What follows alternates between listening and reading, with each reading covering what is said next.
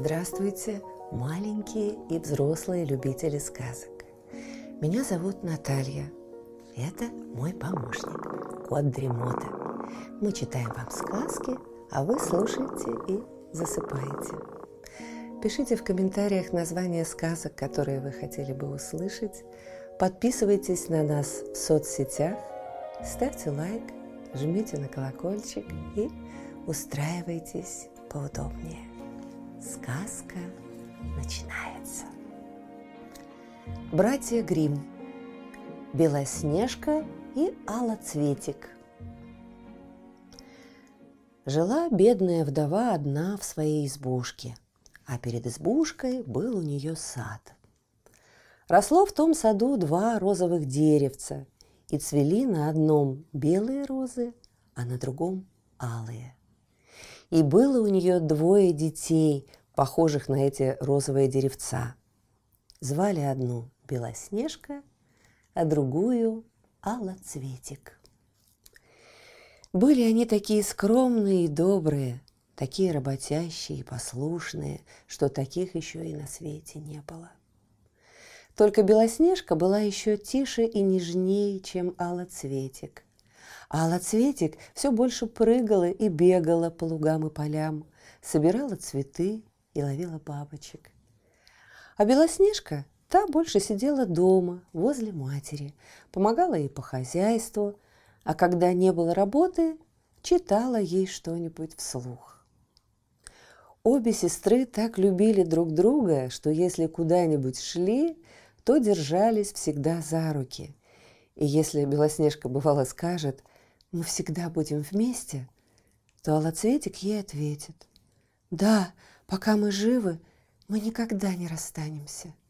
А мать добавляла: «Что будет у одной из вас, пусть поделится тем и с другой». Часто девочки бегали в лесу одни, собирали спелые ягоды, но ни один зверь их не трогал, и все доверчиво подходили к ним. Зайчик ел у них с руки капустный лист, дикая коза паслась рядом с ними, весело прыгал около них олень, и птицы оставались сидеть на ветках и распевали разные песни, какие только знали.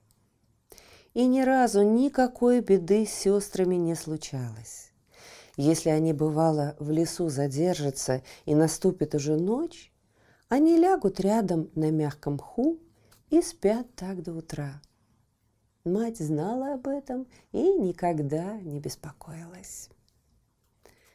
Однажды заночевали они в лесу, проснулись на рассвете, видят, сидит с ними рядом чудесное дитя в белом сверкающем платьице.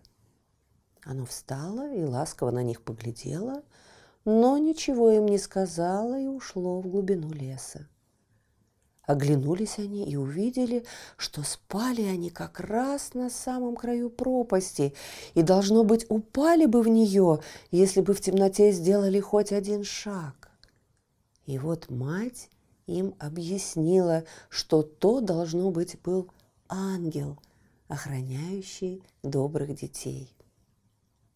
Белоснежка и Алоцветик держали избушку в такой чистоте, что в нее приятно было заглянуть. Летом за домом присматривала Алоцветик. Каждое утро, пока мать еще спала, ставила она у ее постели цветы, с каждого деревца по розе.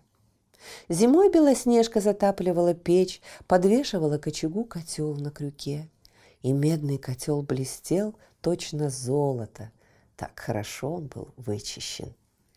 Вечером, когда падал белыми хлопьями снег, мать говорила: «Ступай, Белоснежка, и запри дверь на задвижку».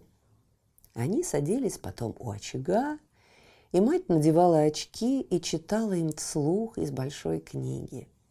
А девочки сидели, пряли и слушали. Рядом с ними лежал на полу ягненок, а сзади сидел на насесте белый голубок, спрятав голову под крыло. Раз вечером сидели они мирно все вместе, вдруг кто-то постучался в дверь и попросил, чтобы его впустили. Мать говорит: «Алоцветик, открой поскорее дверь. Это, пожалуй, какой-нибудь странник просится на ночлег».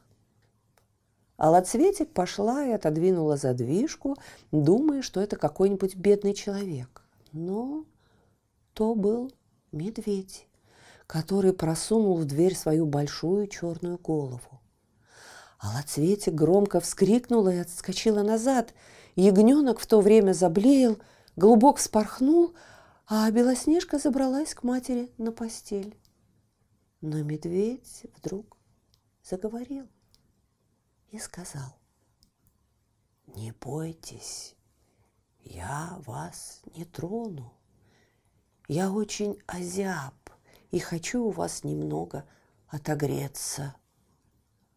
«Ах ты, бедный медведь», — сказала мать, — «ну, ложись тогда поближе к огню, только смотри, не спали свои шубы». Затем она кликнула: «Белоснежка, Алоцветик, идите сюда, медведь нас не тронет, он добрый». Девочки подошли поближе, и мало-помалу и ягненок с голубком тоже перестали бояться медведя. Тогда медведь и говорит: «Дети, стряхните снежок с моей шубы». Девочки принесли метелку и как следует почистили медведю шубу. Он растянулся у очага и начал весело урчать от удовольствия. Вскоре они и совсем к медведю привыкли и стали подшучивать над своим неуклюжим гостем. Они теребили его за шерсть, становились ему на спину, таскали его по комнате или брали прут и лупили его, а когда уж он ворчал, они все весело смеялись. И медведю это нравилось, но когда уж слишком ему докучали, он кричал: «Ах, дети, оставьте меня в живых! Вы меня уж пожалеете, женишка-то не убейте!» Когда пришло время ложиться спать, и все были уже в постели, мать сказала медведю: «А ты уж, Бог с тобой, оставайся лежать себе у печки. Уж тут ты укроешься от холода и непогоды». Когда начало светать, дети выпустили медведя, и он затопал по сугробам в лес. С той поры стал медведь приходить к ним каждый вечер в свой обычный час. Он ложился у очага и всегда позволял детям с ним играть и коротать свой досуг. И все к нему так привыкли, что даже дверей не запирали, пока не явится их черный приятель. Но вот наступила весна. Все кругом зазеленело, и сказал тогда медведь Белоснежке: «Ну, теперь мне пора убираться. Целое лето я к вам не приду». «Куда же ты пойдешь, милый медведь?» — спросила его Белоснежка. «Мне надо идти в лес, свои сокровища от злых карликов сторожить. Зимой, когда земля замерзает, их никто там не откопает.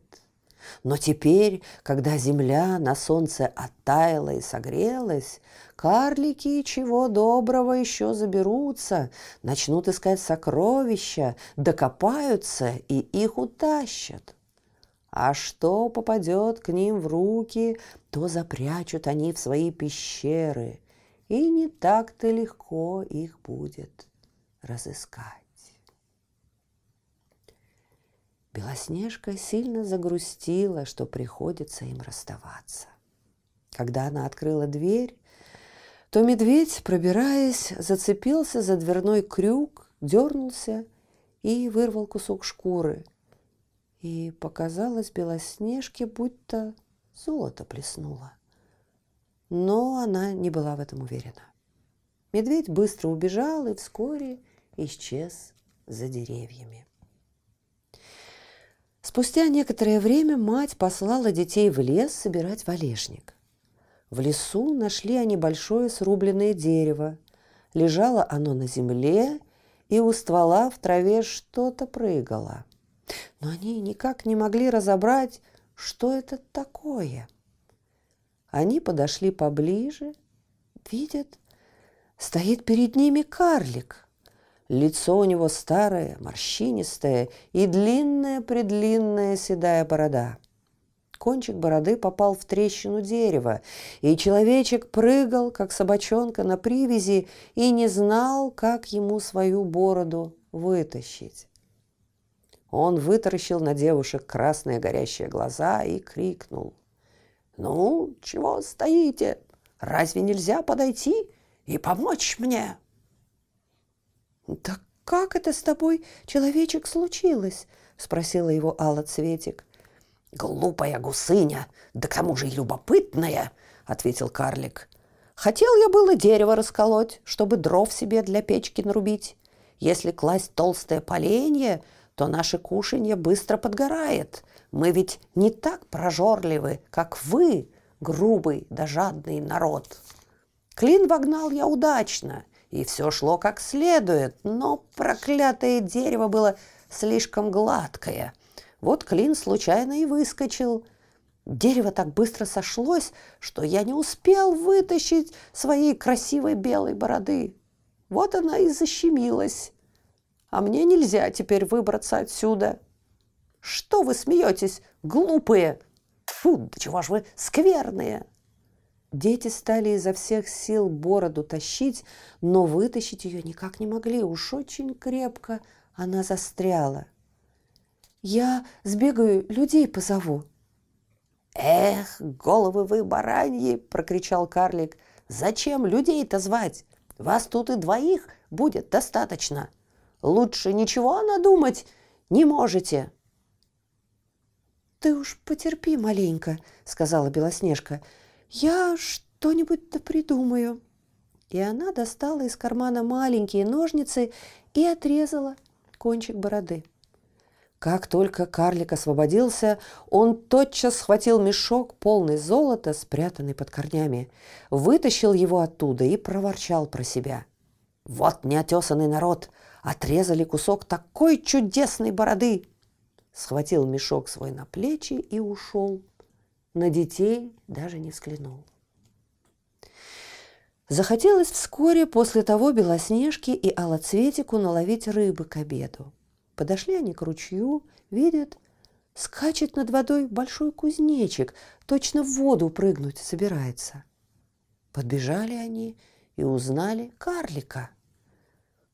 «Ты куда это собрался?» – спросила его Алоцветик. «Уж не в воду ли прыгнуть хочешь?» «Я не такой уж дурак!» – крикнул ей карлик. «Разве не видите, что проклятая рыба меня за собой тянет?»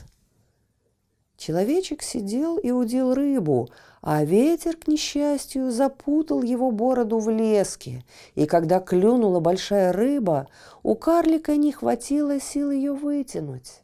Рыба была сильнее его и тянула карлика за собой. Как ни хватался он за траву и за камыш, ничего поделать не мог, и пришлось бы ему нырять вслед за рыбой. Вот-вот утащила бы она его в воду. Девочки подоспели как раз вовремя, подхватили карлика и стали бороду из лески выпутывать. Но ничего у них не выходило.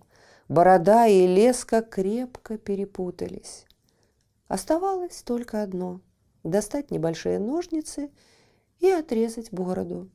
Вот и пропал еще кусок бороды. Увидал это карлик, начал на них кричать. «Разве это дело уродовать человеку лицо? Мало вам того, что вы мне уже раз бороду обкорнали, а теперь собираетесь отрезать еще кусок, да притом самый красивый. Мне теперь к своим на глаза показаться нельзя будет, чтоб вам пусто было». Тут достал он мешок с жемчугами, запрятанный в камышах, и, не сказав больше ни слова, подтащил его куда-то и исчез за прибрежным камнем. Случилось, что вскоре после того послала мать обеих девочек в город купить ниток, иголок, шнурков и лент. А дорога шла через долину, где повсюду лежали в беспорядке огромные обломки скал.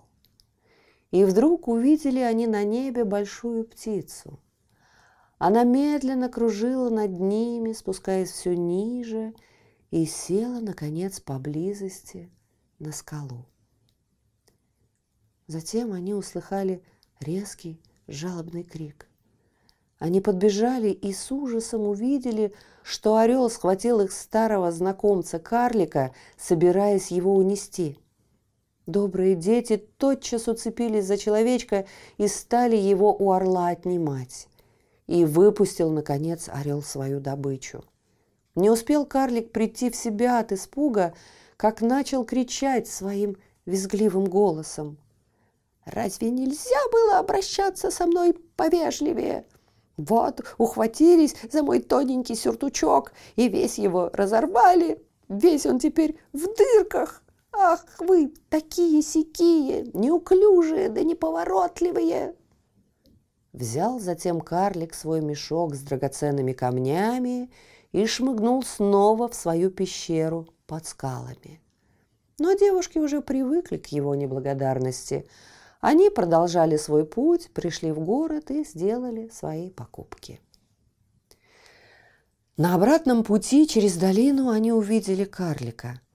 Выбрав ровное местечко, карлик высыпал из мешка драгоценные камни, не подозревая, что кто-нибудь будет так поздно проходить мимо. Вечернее солнце падало на блестящие камни, и они так красиво сиялись и светились разными цветами, что дети остановились и засмотрелись на них. «Чего вы стоите, ротозеи?» – закричал карлик, и его пепельно-серое лицо стало от гнева красное. Он бы мог продолжать еще браниться, но вдруг послышался громкий рев. И черный медведь затопал из лесной чащи. Вскочил испуганный карлик, но добраться до своей лазейки не успел. Медведь был уже совсем близко. И крикнул карлик в большом страхе. «Дорогой мой сударь, медведь, пощади ты меня! Я отдам тебе за это все свои сокровища! Погляди на эти прекрасные драгоценные камни, что лежат перед тобой. Что пользы тебе от такого маленького щуплого человечка? Да ты меня и на зубах-то не почувствуешь. Съешь лучше вот этих двух злых девчонок. Они будут для тебя лакомым куском». Но медведь не обратил внимания на его слова и ударил злобного человечка лапой так, что тот больше уже и не поднялся. Девочки бросились бежать, но медведь крикнул им вслед. «Белоснежка, Алоцветик, не бойтесь, подождите, я вас провожу». Они узнали его по голосу, остановились. Подошел к ним медведь, и вдруг свалилась с него медвежья шкура. И стоял перед ними красивый юноша, одетый весь в золото. «Я сын короля», — сказал он. «Я был околдован этим злым карликом. Он украл у меня мои сокровища, обратил меня в дикого медведя и заставил жить в лесу до той поры, пока его смерть не расколдует меня снова. А теперь он получил должное возмездие». И вышла Белоснежка за королевича замуж, а Алоцветик за его брата. А большие сокровища они поделили между собой поровну. Мать-старуха жила еще долгие годы, счастливо и спокойно, вместе со своими детьми. Два розовых деревца она взяла с собой, и они росли перед ее окном, и каждый год зацветали на них прекрасные розы, белые и алые. Слышите, кот Дремота запел свою песенку. Это значит, что пора засыпать. мы обязательно встретимся снова. Ну а сейчас спокойной ночи.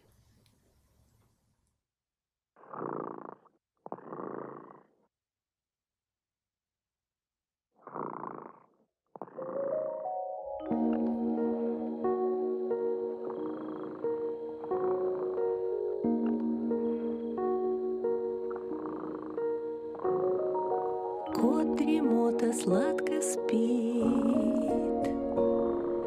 песенку свою урчит. Только ты не подпевай, тихо-тихо засыпай, чтобы полететь вдаль за облака. Нужно крепко спать.